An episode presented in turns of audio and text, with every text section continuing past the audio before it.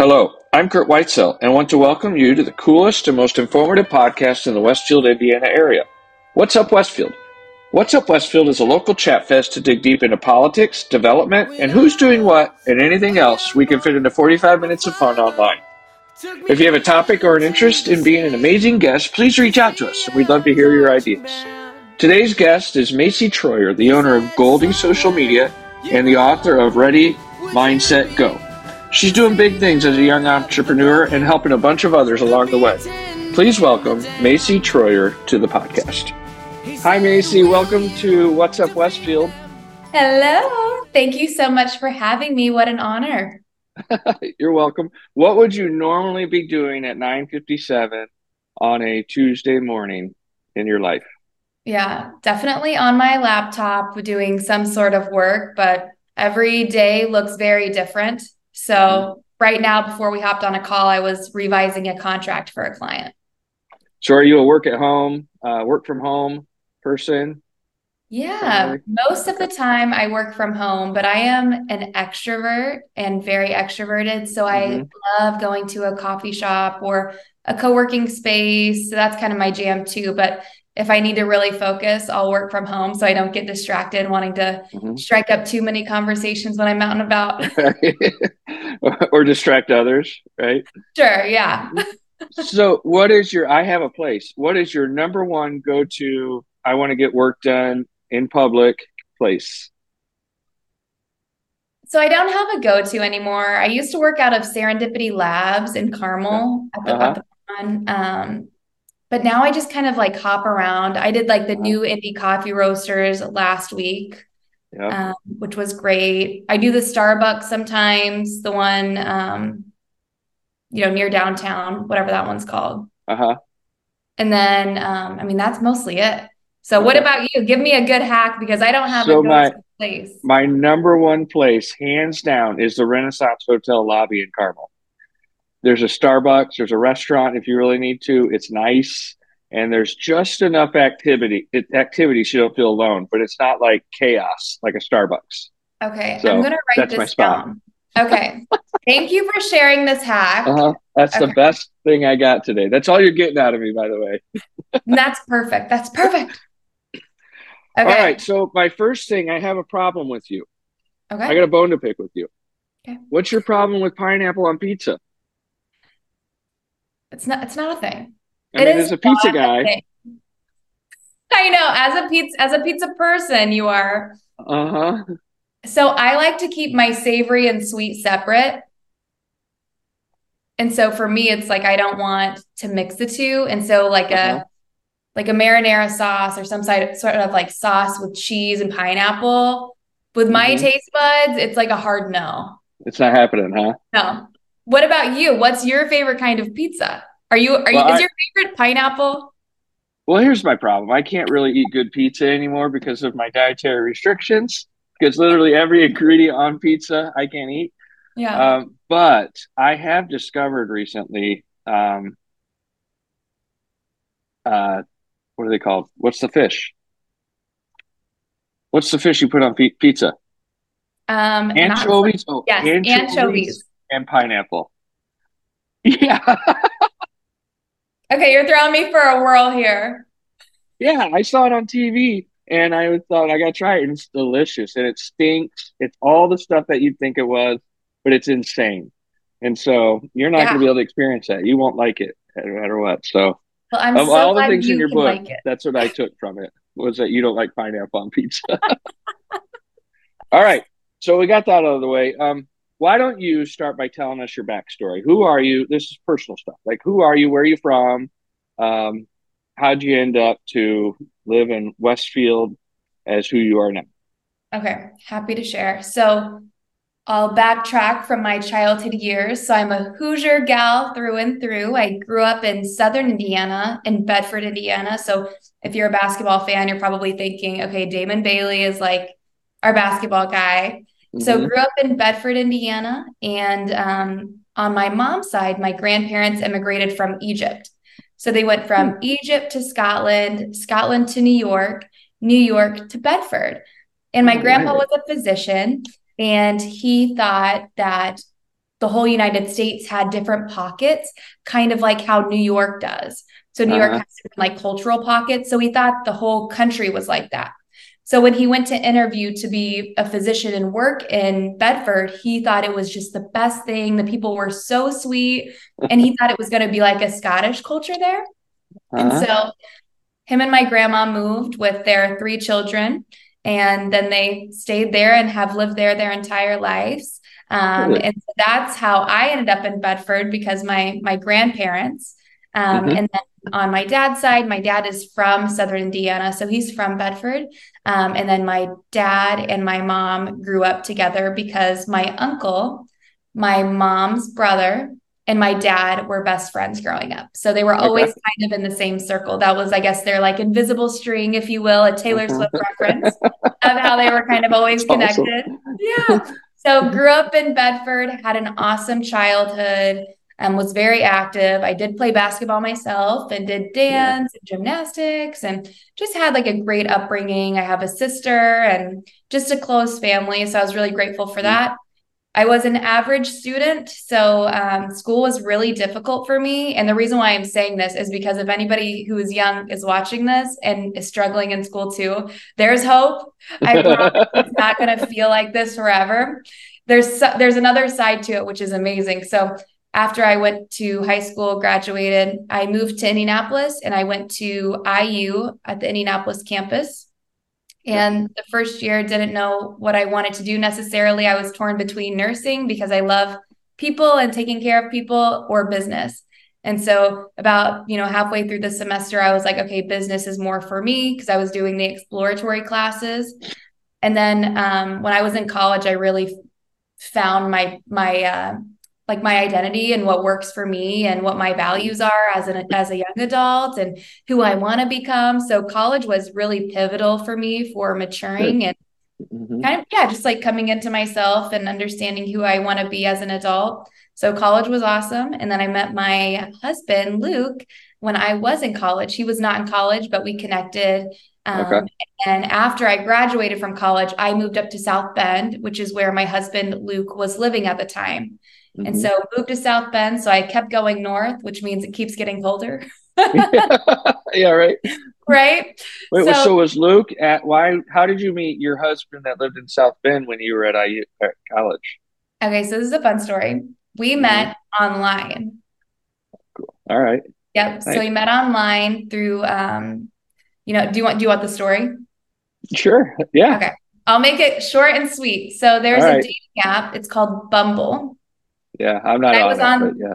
Yeah, I, w- I was on it, but I wasn't using it. But my profile was up and active, and so he was actively trying to find a wife. He's he was you know he's a few years older than me, so he's out of college trying to trying to secure the wife. Mm-hmm. So um, he found my profile, but on Bumble, the woman has to message the man, and I wasn't using the app. I just forgot to deactivate my account. Mm-hmm. So he found me online. He found me based on my first name, Macy, and Kelley School of Business, and Googled and then found me on Facebook and found me on Instagram. Jeez. Yeah. So it was a whole series of creeping. So you got to be careful out there. You yeah. might find your husband. So you had no idea you were being tracked down, did you? Yes. And I'm so glad that I that I was because I wouldn't have known that he existed unless it was for you know a Bumble and the internet of things. So grateful for that. Well, we're glad. He's a cool guy. I'm a big fan of Luke. So yeah, thanks. Yeah, he's he's pretty awesome. All right. So you move up, you graduate. What yes. was your major in, your degree in? So I triple majored in um, marketing, business management, and international studies. Okay. So my I knew I was going to graduate and do something in the marketing space. I wanted to do mm-hmm. market research initially. Um, and then when I met Luke, things kind of changed because of the job market in South Bend and what was being offered there. So mm-hmm. my first job out of college, I worked for Cressy Commercial Real Estate um, in the commercial real estate space, which I know that you mm-hmm. appreciate. So I was a market strategist there, which was okay. um, like a glorified term for business development. Um, but I also did event planning, social media marketing, internal communications. It was a really fun first job. I'm forever grateful for was the it? experience that I had there. Yeah, it was a blast. And they're a company that if you say, hey, like I want to do this. They're not going to say no. They'll say, well, like if you think that it's going to work and you've done your research, let's try it. Mm-hmm. So, any really almost any idea that I had, they would say, yeah, let's try it. So I was grateful for that because it helped my with my growth. And so I was there for three years, um, almost three years, and then 2020 hit, and I thought I was going to become a commercial real estate broker. Um, mm-hmm. But at the same time, I started having other people in the community in South Bend saying, Hey, we see what you're doing on social media. Will you come work for us? Will you do some consulting work for us?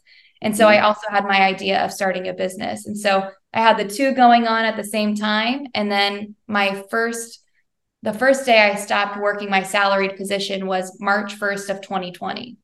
Okay. And so I was going into brokerage and I was pursuing Goaldy full time, trying to do both of them and seeing what mm-hmm. one works or what one I, I like better or how I can serve people better.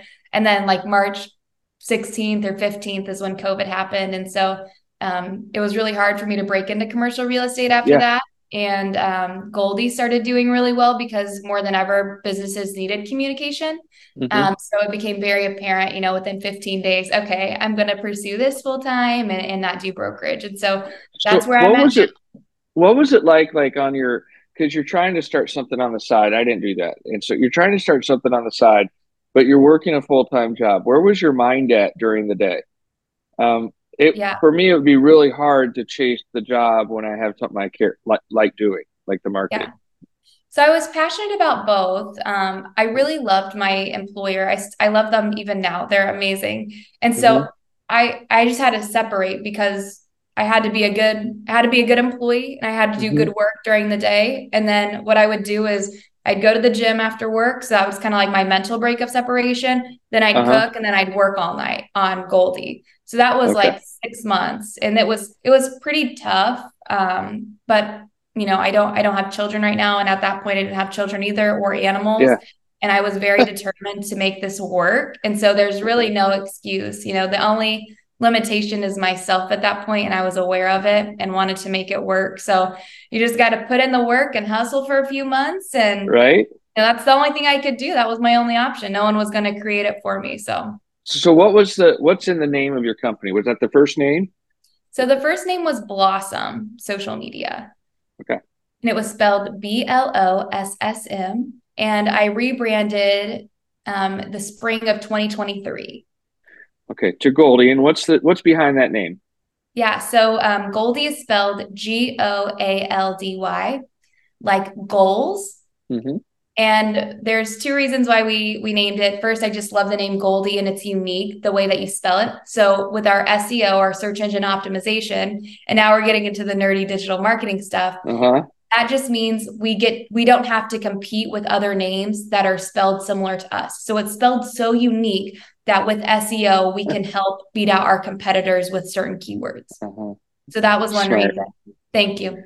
Uh-huh. Some people are probably like, Goaldy, why did you spell it like that? But mm-hmm. it works for us. Um, and then the second reason is just because of the name, the word goals is in it, G O A L. So I like that because we always say we help our clients achieve their goals, their business goals. And then our tagline is get the Goaldy. So gold, also like shiny gold trophy, also achieving uh-huh. goals. So it means a couple of things. And it's just a it's a fun word to say. So and when I was starting my company, you know, I didn't have any exposure and you have to come up with a name or what a lot I don't think yeah. a lot of people think about the name as their marketing. Mm-hmm. Um, a lot of times their name just describes their business. Mm-hmm. And so I do like that you were intentional in coming up with a name that you could it also was working for you, not just as an identifier. So I don't think a lot of people think. I mean, mine relates to you know seventy year old men, so it's not really it's not for SEO at all. So, sure. Um, so I think that's cool. Did you have any pushback initially with that name because it's not a word we know? Um, yeah. did everybody kind of like it? So I I ran it by some um I, I ran it by Luke, of course, by some family mm-hmm. members and, and it wasn't a quick process it was you know two months of revising and you know i'd go i'd go to the gym or go work out and i'd have an idea based on a song that i heard or something and i'd write it down mm-hmm. real quick so i played with it a lot and i just wanted people to feel confident saying Goaldy So I had different Uh-huh. ways of spelling it, and some people were saying, "Is it Go Aldi?" And I was like, "No, it's not the grocer Aldi." like, so I had to like finesse it a little bit to get Uh-huh. it to where people felt confident saying it.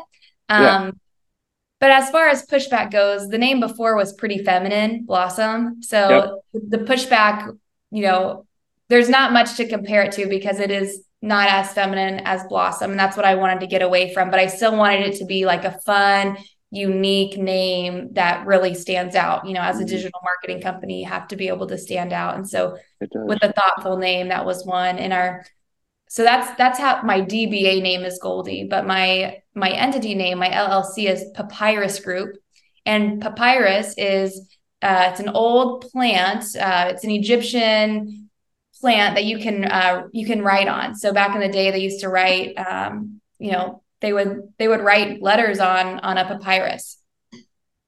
And so we're Yes, we're creative. We write, we Yeah. create. And with my background being Egyptian, I was like, I love Papyrus Group. Yes. It is a great word though too. It's fun to say papyrus. Is it? Is it? Yeah, it is. I mean, I put a little papyrus on that, please. Yeah. um, all right. So you start your company. You're very, you're how old are you when you're starting your starting Blossom and Goaldy? How old are you? 23. Okay, so you're 23 years old. Your world is 23 year olds, right? Um, the marketing space is full of people from young to old. Yeah. Who was going to be your target market? Who did you think, man, they need help the most when you were starting your company and getting into it and start uh, selling yourself? Sure. So I I didn't have a specific niche that I was going after. I could Mhm. look at their social media platforms and their communication and say, hey, I can support them. Um, Mhm. My very first client that I had, and they're still a client today, which I'm so grateful for, they were going through some issues with their reputation. Um, there were rumors in the market. I can relate. right? Yeah. Unfortunately, I'm so sorry. there were, yeah, some rumors in the marketplace that they were going to go belly up. And so Okay. My first client was a as a big client to take on because I had to develop a plan of you know we're not going belly up and not directly say that. Um, so it was a fine line. And then also what are we doing now to make prospects customers and employees you know confident in our business that we're not going anywhere? We're actually innovating innovating and growing. Um, so that was like my first client. And what was fun about that was just being able to refine their reputation in a brighter, better way, especially in 2020 um, when people were really unsure what was going to happen to a lot of these companies. So Yeah. that was a very fun first client. So for me, what, you know, even now, I, if I have a prospect that comes to me and says, Hey, like, will you work with us? I ask them, you know, a lot of different questions to see if I can really support them and if our team can support them. Um, Mhm. But also because our, what we do is so visual and it's like a, it's a portfolio and a resume for every company, their social media Mhm. channels. And whether we like it or not, they're going on there. So I can quickly kind of take a look and say, okay, I can support you based on your target market, your goals, your vision, or I can't. So Mhm. I'm, we're industry agnostic at this point, and we've worked with over 30 different industries, but that's what makes it fun because we're always learning. Yeah. Is there an industry that you've got that you've worked with that you just haven't enjoyed, and or you just don't feel like it fits with your style of branding and marketing? Mhm. That's a great question. So we've turned down jobs because they don't align with our values and our mission. Um, so that's that's a no-brainer for me. We, you know, I sleep well at night, and so can my team if something is not, you know, ethical or pushing a positive message for people to be their best, fullest version of themselves. So I would say, you know, I've turned down jobs so I didn't have to feel like that. Um, Mhm. There are definitely industries that are a little bit more dry. And the fun part about that is, is the challenge of making it relevant, cool, fun hmm is awesome because Yeah. there's a blank slate here. All of your Yeah. competitors, they don't have anything interesting to say. It's all dry Mm-hmm. and boring. So we get to come in with this creative lens and just blow them out of the park and make them look amazing and become industry leaders. So Do they So I would say immediately get? Re- do they immediately feel the impact of that? Do you get the best feedback on clients like that? Yeah, so it really depends on this the scenario of what they're going Mhm. through. If they're dealing with, you know, kind of like more of a PR reputation issue, then you know that takes a few months to to clean that up. and to make mm-hmm. sure people in the community are spreading better rumors or they stop the rumors completely because of our messaging. Um, it, yeah, it really depends on the client when they see an ROI. So social mm-hmm. media is more of a long term game. Um, the first three posts, maybe you'll get more impressions. We always guarantee you will get more impressions on the content uh-huh. we do, um, but we can't say, hey, within the first month you're going to get ten leads. This is not paid. We're not paying people to you know, drive traffic to your website or call your sales team. So it's based okay. on us dating your audience hmm. and understanding what they like, what they don't like, what do they engage with, what questions do they have, what messages are they sending us. And with that data, then we create content. So your standard client, what are the like the first handful of services you provide to them? So we do social media marketing and management. So um, we we take all of their social and we'll own it and do all of the writing, all of the graphics. We'll do all of the videos, messages, reviews. We take care of everything on social media. So your sales and marketing team, whoever's responsible for that, does not have to worry about that at all. Um, we'll take care of all of that. We also do consulting, training, workshops. Um, I might even do a live event this year based on some demands hmm. that I've seen of people wanting to learn more about social media marketing, some yeah. younger folks. So I might do like a live event with um, training on like, you know, social media best practices. If you're wanting to manage, you know, your own channel better or manage a channel or land an internship, for example. So mm-hmm. we offer a variety of services. Um, our specialty is social media, but because of demand and people giving us a compliment saying, Hey, we love your website. Who did it? We uh-huh. did it. So we're like, well, you know, if people are really, you know, thinking that this is a great website, maybe we should consider offering website services. You know, mm-hmm. we did a mm-hmm. great job at it. People are saying this is the best website I've ever seen and complimenting it. So we do also offer website services and email marketing services. Um, and we're also bringing on a videographer here soon. So they'll be able to handle all cool. of the content creation for clients um, and be able to fly out to them or drive to them and serve them in those needs too. So we're growing with the needs of our clients and what they need. We want to make it easy for them to just say, yep, like we've been working with Goaldy for three years, two years. Mm-hmm. Like we trust them. They know who we are. They know our, what we need. They know our competitors and they'll take care of it. So that's our overall goal.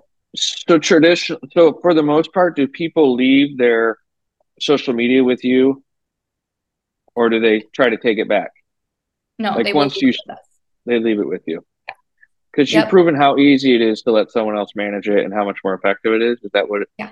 You just prove it real quick to them, and then they don't want to. They don't want to deal with it anymore. Yeah, exactly. Okay. And when you think about like if a, if a business's goal is to scale and you've hired mm-hmm. like a vice president of sales and marketing they've got some big goals isn't it worth outsourcing something that takes up a lot of their brain space? It's making them frustrated and it's slowing them down from you know hitting their revenue goal for the year. Like it's yeah. when you frame it like that it makes so much sense. Oh yeah why would i not just pay an agency to take care of it? Mm-hmm. then i don't even have to think about it and i can focus on getting more clients for our business.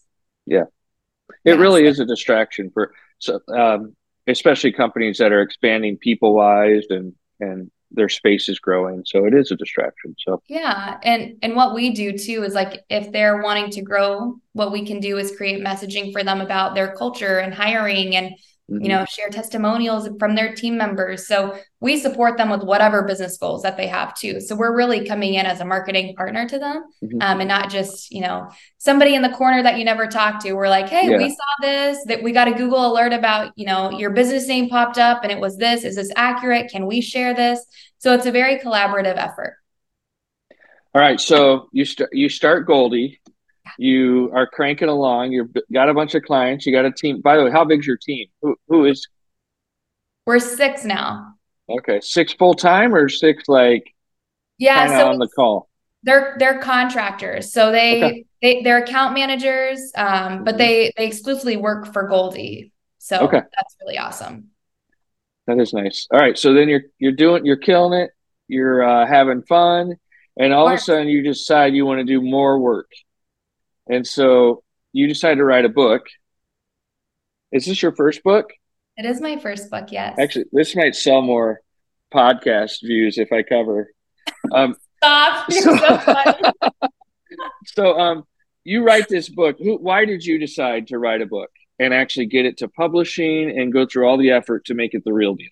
Yeah. So there are a few reasons why I wrote it. Um, there was a specific moment where I remember when I first started my business that summer, I went on a family vacation. Our whole family goes, they go to Hilton Head Island, South Carolina. And I didn't have to ask for PTO. I worked on vacation, but it wasn't working as in like, oh, I don't like this. I was so inspired and like encouraged to just like get mm-hmm. things done. And I'd go to the beach. And I just felt so empowered that I took the leap and now I'm on this vacation. And so I was like, I want anyone who has ever thought about starting a business to feel encouraged and have the steps to do it because mm-hmm. it is it's so amazing. Like I feel free, I'm inspired, I'm happy, I'm serving clients, clients are happy. So I wanted to empower people to do, you know, to start their own business, which was one. Mm-hmm. I also had people asking me, "Hey, you started your business at 23, how did you do it?" You know, I'm scared, I'm afraid of what people will think of me. What if people laugh at me? What if I fail? And if you are out there and you're thinking, "Well, I want to start a business, but what if I fail?" if you fail, you just go, you have to go get a job. Yeah. So it's like very yeah. simple, yes. right? It's like, that's right. If you fail, yeah. you have to go get a job. That's it.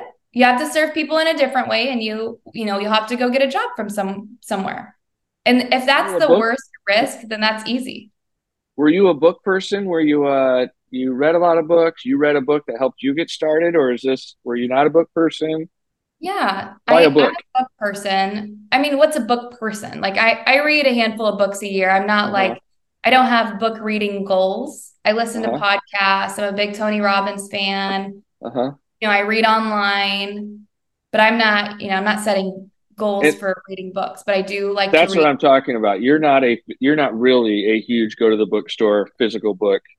No. And so you chose that to yeah. do as your medium. Why did you choose a, a book, a physical book, as your distribution for this? Yeah, so I I was in, encouraged by some people to start a YouTube channel. Okay. With my work, I'm always online. I'm always on the internet. I'm always uh-huh. you know on a screen, and so I thought, okay, I don't want to do that.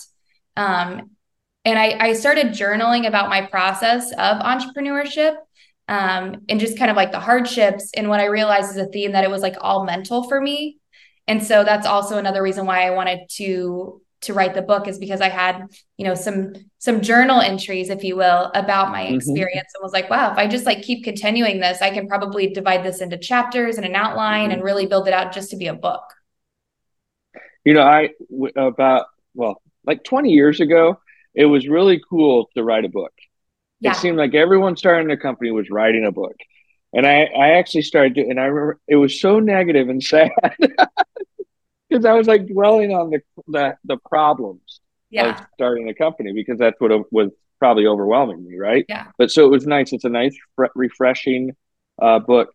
You talk a lot about self esteem and yeah. finding your prince charming or princess charming to her son. Um, yeah.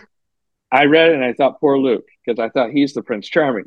But what are you what are you talking about there? You seem like a confident person. Um, are you just telling a story, or or what are you? Why are you relating that? Yeah. So um, so the first one is self belief, self esteem is a must. You cannot yeah. sell if you do not believe in your abilities to serve people. You know the way. If I don't have self confidence and self belief, I'm not going to be able to get clients. And if I do, it's maybe just because I was able to fake it but you won't be able to retain clients because your mind is going to think oh i can't do this. Oh i didn't do this right. Like you're going to be on edge. So that's the first one. The second one is the whole prince charming. The reason why i wrote that is i actually envisioned somebody that i i know and grew up with. I had this person in mind um, because I've I've seen some things about this person and I've heard some things from close friends of mine about where this person is going. And they are leaning on other people to form their success or to give them money or make money for them, mm-hmm. which is sad because that's not from a place of empowerment, um, no. self confidence, self belief. That is having other people write your story for you and I also am online, so I read a lot of trends of what's going on. Um, mm-hmm. There's, you know, there was last year and even in 2020 as well, there was this theme of um, being a sugar baby. I don't know if you've ever heard of this, but no. Yep. So it's it's really tragic, honestly. And the fact that it was a trend and people were encouraging this is astonishing and just telling huh. us where our where people's heads are at and the lack of self-confidence and empowerment they have in themselves. So what it is is they will they will this will is have, PG PG by the way, this show. Yes, this is PG. Okay. Yes. but they they have, you know, like a they're the sugar baby and there's somebody that's responsible for, you know, taking care of them, giving them money it's not to do huh. certain acts that are not appropriate, but just in general, it's like you have this confidant that takes care of you. And if that's what you want, sure. But I think that that takes away who you're really supposed to be and the story yeah. that you want to write in your life. But if you don't have a vision for your life, then you're going to have somebody else write the story. So that's why I wrote about Prince Charming. Overall, no one can create the life that you want for yourself. No one can put in your head who you believe about yourself and the story that you tell yourself except for you even if you have the most amazing person in your life like i have luke mm-hmm. it's not luke's responsibility to write my story and make me happy and yeah. push me to start businesses and and become my fullest version of myself so that's that was debunking the prince and princess charming is because i want to empower people to not wait for somebody to come along and make life easier or better for them you can decide today that you're going to make your life better and easier and more fulfilling right now without waiting on anybody else. So, um, I'm trying to figure out how to become a sugar baby, just so you know. Um, you sound really easy. You can write my book, Jen. Um, so, um, all right. So then you start talking about finding the clarity to move that forward. So, what are like some steps that you tell people just to start with out of habits to go from not wanting to be a sugar baby yep. to becoming your own Prince Charming and gaining the clear clarity to do to write your own book? Mm-hmm. There are so many steps in the book. Um, there are so many things that you can do, and it's a lot of introspection of okay, where am I at? Where do I want to go? But if you can't even create a vision, you have to start thinking of who who am I? What are my beliefs? What are my values? So thinking about like back to the basics of what do I value in my life? What is my mission? Why am I put here on this earth? And you can develop mantras, affirmations from that. If you need to retell a different story that you're telling yourself about yourself.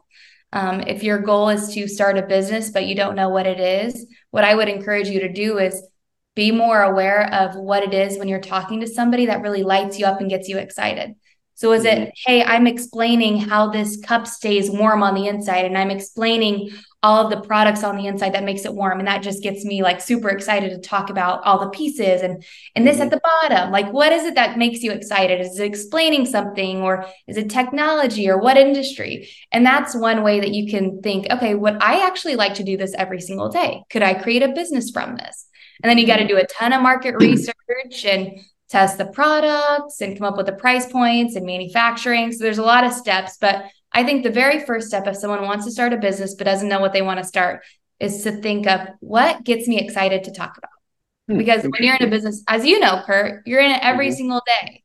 You're thinking about it all the time. So yep. you don't want to get burnt out. And so something that gets you excited to talk about. And what mm-hmm. about you? What would what would you recommend for somebody? Um, I I would say study that. I always tell people when they're getting started, learn, become an expert on it. I think it's real easy to be, um, so to create good habits of studying it and be like you were talking about this cup, knowing the detail, the specifics of that cup and taking the time to actually know what you're talking about. Cause there's a lot of people out there just selling, you know, themselves really and the excitement. And the, so I just think it's becoming an expert on something. Um, I'm not a big do what you love person. I'm not a, I'm a it, in the end, it all becomes work. Yeah. Uh, but I think uh, if you, like you're saying, get excited about it, it, it definitely will drive you a lot further at, in the beginning than if mm-hmm. it's just desperation. So yeah, totally. Got, yeah, go ahead. I'm sorry, Curt. I had nothing. I wasn't going on. You okay. go. I think it's so interesting that you said you're not a do what you love person because mm-hmm. I think maybe like you're you're jiving what, what you're supposed to be doing because I can feel that you love what you do. You love mm-hmm. your customers. You love serving in the way that you do. Mm-hmm. For me, it's like if you don't love what you do, mm-hmm. because one of my personal values is fun, and people mm-hmm. kind of like laugh at that. They're like, "Wait, fun is a value?" Yes, it is. Like I want to mm-hmm. have fun in my life. So for me, because my one of my values is fun, I have to love what I do. So I think mm-hmm. that for me, it's also thinking, what are my values and how how can I live that out every day with the work that I do and be able to make money and serve people and feel fulfilled. Mm-hmm. It's true though, and and when I say it, I'm saying um, just because you love, I love tacos. Yeah. Or I love to cook. So I've always thought we blend a make your hobby your career and I like make my hobby my hobby. Not that yeah. I have any hobbies. Just because you love your hobby um, doesn't mean it should be your career. And I think a lot of people get caught up with, um, you know, this dream of, well, because I really love being a hockey player, I'm going to make that my career. Yeah. And in the end, it's probably not. It's a terrible idea. And but if you are really good at something and you pick something with some success, I feel like that makes you happy, and then you enjoy that work. Mm, and so uh, I, it's like backwards to me.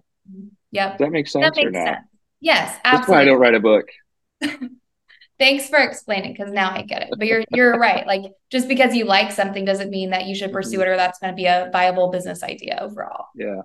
yeah. Is um so you wrote this book and it seems sort of like a study guide and it's you can take notes and answer write answers do you would you envision this being something people look back to and reread or or refer to when they're going through a different time of change or something absolutely yeah so this book isn't only for aspiring business owners as i've been mm-hmm. told this isn't just from me as the author and people have told me wow like you can use this in life you know just to encourage you and inspire you to take action in your life chapter eight is pretty heavy on starting your business. So chapter one through seven is all still very applicable for anybody mm-hmm. who's just wanting to take action or or kind of see themselves again like wow like i just need a refresher to feel empowered in my life again this is a mm-hmm. really good read for it and it's called ready mindset go because before you take the leap to do anything you got to get your mind right or you're mm-hmm. going to experience burnout you're going to be mad you're going to feel a resent- resentment towards you know the job or somebody something so it's checking off all of those things and doing a lot of work um, internally before you take that leap. So when you do it is you're fully present you're fully able to serve your clients. You're just you're the best version of yourself. And that that's what my hope is for these people. So i failed the best version checklist by the way when i went through it. It's okay. Yeah. so i'm working on it. I'm working on it. I got anger problems. Um, all right. So it seems like, and I know a lot of this is your book, but I like your book. And um, one of the things is I have a 17 year old daughter, and I'm in, I'm in, not involved, but I see I'm around a lot of her engagements with other kids her age, high school kids, mm-hmm. and I'm I'm uh, intrigued by the high school kids and their aspirations now because when I was in high school, uh, we talked about becoming a basketball player or going to work at Post, you know, the manufacturing plant. So, um, and there's a lot of resources for men and C level executives and things like that. Do you um, see this as a great, a good tool for young women? And are there are there other great tools for young women in out there that we don't know about? Yes, I, I love terrible, terrible wording, by the way. No, this is great. I, I get it. I understand whatever uh-huh. we just so thank you for asking. Um, mm-hmm. I have a huge heart for young women um, mm-hmm. because I was one, you know, and I've yep. got cousins and I've got younger friends that I mentor, but I also think of them as a friend as well. Um, so the book 100% is for young people as well. So I would say, you know, freshman year or so, they could start reading it in mm-hmm. high school. Yeah. You know, of course they could read it younger, but there's there's some pretty deep topics in there. And so if it's their first time ever hearing it, they might be like, oh, you know, maybe I mm-hmm. should talk to my parents and understand what our values are a little bit more, for mm-hmm. example. Um, so yes, I definitely think so. That it'd be a great book for young women to read, um, especially chapter three, romanticizing your life, debunking mm-hmm. the myth about Prince Charming and waiting for somebody to create your future for you. Um, as far as like resources curt are you asking about like local resources for young women or what what specifically? If you were a 15 year old girl mm-hmm. and you're you don't know what you're going to do and you're excited and you want to figure things out where would you be finding resources? Where would you be looking for some answers or some guidance? Whether it's a book or online or a mentor what are some things that you would suggest for these young ladies Yeah. So this was me when I was 15. I didn't know what I wanted mm-hmm. to do, what I how I wanted to work after I graduated. Um, so I'm very grateful for my family because they kind of they always said you can you can do whatever you want. You can become whatever you want. Like mm-hmm. I wanted to be an astronaut for a long time. And my my Still dad good. was like always said you can become an astronaut if you wanted to be an astronaut. I also wanted to be like a famous singer. So, you know, all the things. Mm-hmm. So my parents were really helpful for me. So if somebody doesn't have parents that encourage them or mm-hmm. or say hey like i've got a connection. You should go job shadow for a day or you know mm-hmm. watch some youtube videos about day in the life of being a nurse for example or being an accountant. Um, i would recommend finding a mentor um, a mentor that you think is cool uh, a mentor that you look up to because if if you don't think that they are i guess the word maybe i should choose a different word than cool but if you don't like respect them or I like think that yeah, I see myself being like them or I want to be mm-hmm. like them, then you're probably not going to be excited when you meet up with them for coffee or chat with them on mm-hmm. the phone. Um, so getting a mentor, I would say absolutely. Doing research online, I mean, with the internet, you can see behind the scenes of people's lives at work. You don't even have to go job shadow somebody specifically. If you just want to take a look before you go job shadow, you can watch YouTube videos. There's TikTok out there. Um, as I mentioned earlier, I really like Tony Robbins. I think maybe he's a little bit more uh, mature for a 15 year old. Um, so I for a 47, he's more mature for a 47 year old. Not true. Not true. Um, I watched I'm Not Your Guru. It's on Netflix. I watched that when I was in college, and it's a Tony Robbins. Um, it's it's Tony Robbins at his event. When I after I watched that, I think it I think it changed my life forever because of how I could see living life intentionally as so important. I don't know if it's appropriate for someone who's 15, but I think a senior in high school mm-hmm. would totally get it and you know resonate with it. Um, so I would say Tony Robbins, I'm not your guru for you know older people who are in high school. Who what and um I don't you know because I don't know, but you bring up Tony Robbins. I think of the coaches on YouTube, right? The people coaching people. There's not a lot of women, and Right. I'm surprised there's not a lot. And there's the Sadie, who's the Sadie Robinson. I would say she's kind of a oh. life coach, kind of right. Yeah, you're right. Um, not that I've ever read anything she's ever written, but um, I see her as inspirational. Um, yeah. But other than that, it just and I know they're out there. It seems like we're definitely lacking in the world of female entrepreneurial mentoring online and, and shows. Do you mm-hmm. think that's true, or am I just not a woman? No, I think Curt, you're spot on. And I've actually never thought about it until you brought up this point right now. And I'm hmm. not sure why it's like that, where they're mostly men who are, you know, known as the coaches or have like a big mm-hmm. platform. I'm not really sure why. And I yeah. hope that we see a wave of more females, especially with social media marketing and Instagram and mm-hmm. TikTok mm-hmm. and using those as outlets, that we see more females. Mm-hmm. That would be amazing. Because I could, couldn't you think of a hundred men on YouTube right now or Twitter or whatever and then Grant Cardone yeah. screaming at me. So, um, yeah, so I would love to, and I know there's women out there, and there's, I know they're out there. I just, I think it's definitely lacking. Definitely an opportunity for young girls these days to be leaders in Absolutely. industry. So, yeah, um, what are some of the biggest struggles? So you write the book, you probably get lots of feedback. You're three years into your business. Um, what are some of the business, biggest struggles people are having with their companies right now, starting up right now? Mm-hmm. From what I've heard, data I know, or just yeah. from my own experience? No, what do you think? Yeah, just what do you what are you what's your opinion? What what's something hard about starting a business right now? Yeah, um, from like an extrovert standpoint, I would say it feels kind of lonely. Um, mm-hmm. and I wrote about that. It's it's so important when you start a business. Don't just go in and like go to town and try to get things done. Get mm-hmm. out, network, stay in contact with people, you know, get a mentor, join groups, you know, they can be professional groups, but don't just go all in and just be at home all the time. You have to network mm-hmm. anyways in your business. Um, and although you're like, I'm getting so much work done, you got to go out and about. Um, I would say self belief is another big part of people who haven't been successful in their business um, mm-hmm. because maybe they're not able to learn new skills and tools because they're like, well, I don't think I'm going to be getting any better. So they're not like sharpening themselves and, mm-hmm. you know, enhancing their professional development because they don't believe in what they can achieve because they don't have a vision for their business or a vision for their life.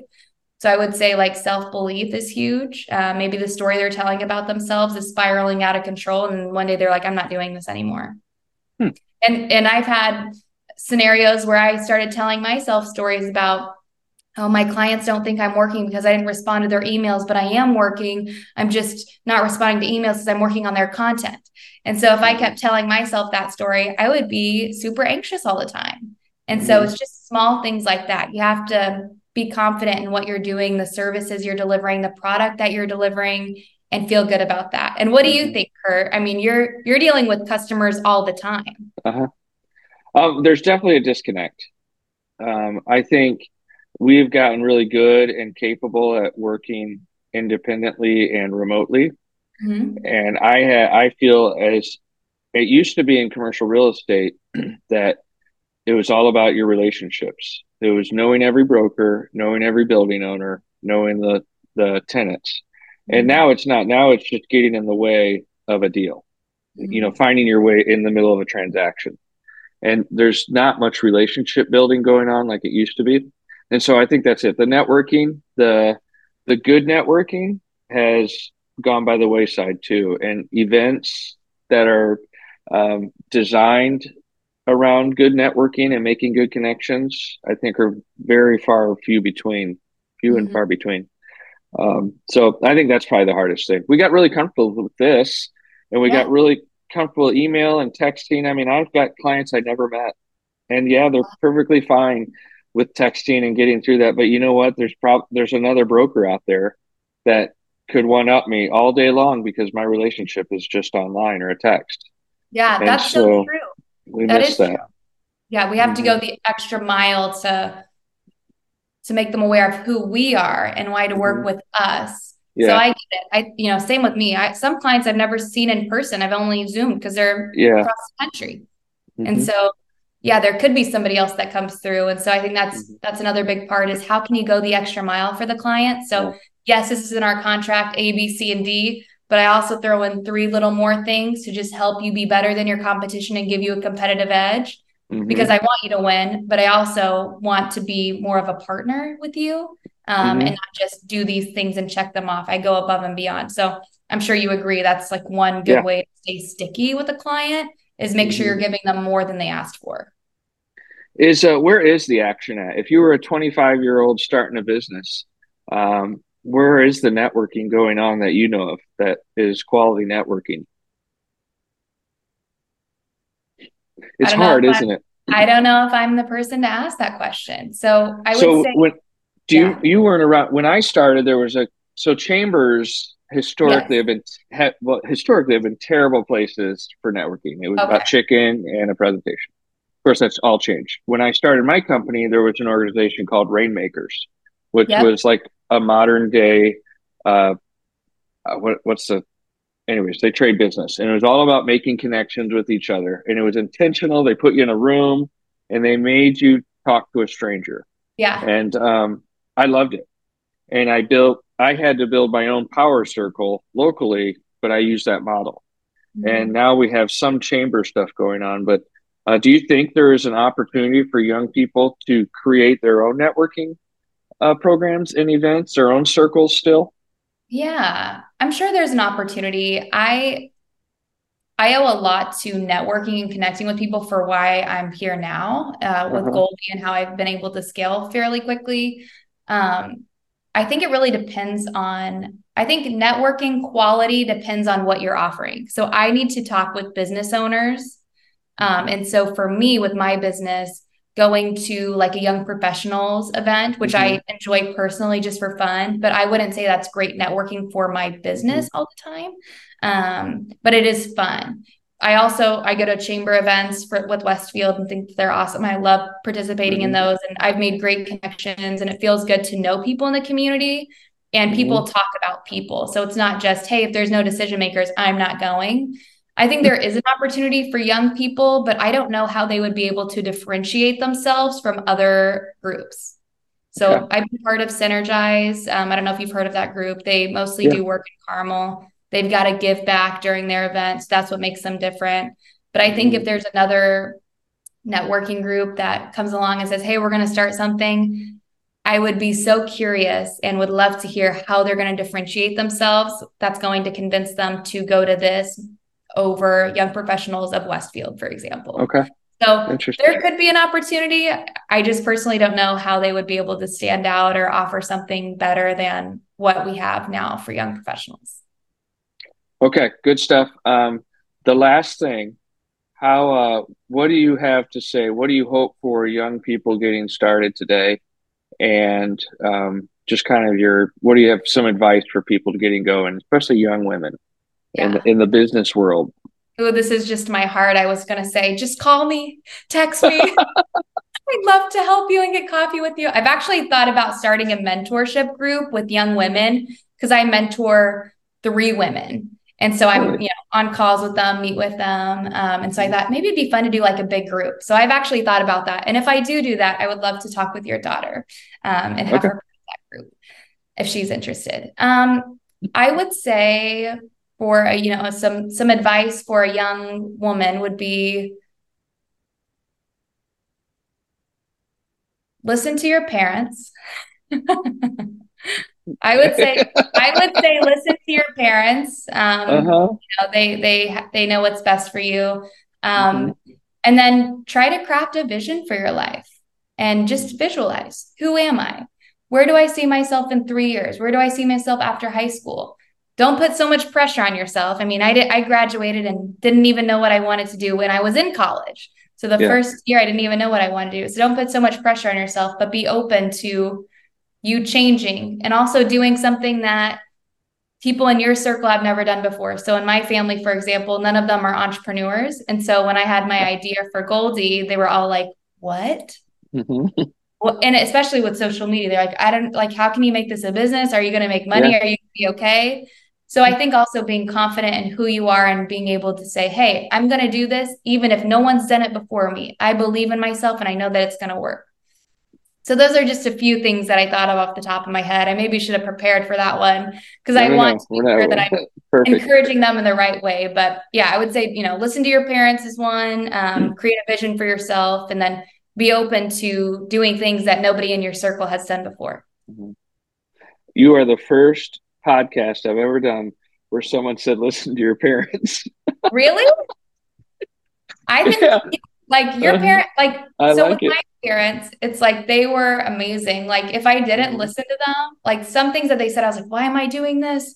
But I'm so glad they taught me hard mm-hmm. work and if you don't like something, you can't just quit in the middle of the season. You're going to finish it out and you're going to do your best and you're going to go to practice. They taught me, you know, hard working, being resilient, you know, getting up in the cold and doing this and going to basketball practice. Like all of that shapes who you are and that can shape your work ethic. So I had great parents. So so I'm saying listen to your parents because of my experience, but it's I don't awesome. know for everybody. No, I think that what I is interesting about it, it's just so simple. It's like mm-hmm. your parents probably have really looking back, you know, I'm old, but my parents were right on about 97% of the things they told me, even though I thought it was opposite. Right. So um, yeah, I think listen to your parents. It's just simple and um, yeah, they want what's best for you. Mm-hmm. Well, thank you very much for being on the podcast. Um, we love what you're doing locally in Westfield um, and with the chamber, and I love your brand and all your stuff and your book and your inspiration for young ladies. So keep it up and thank you.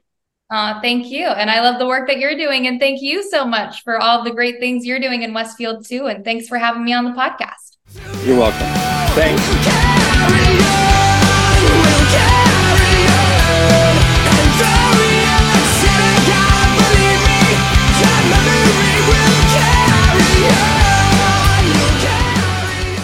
To subscribe, like, and follow.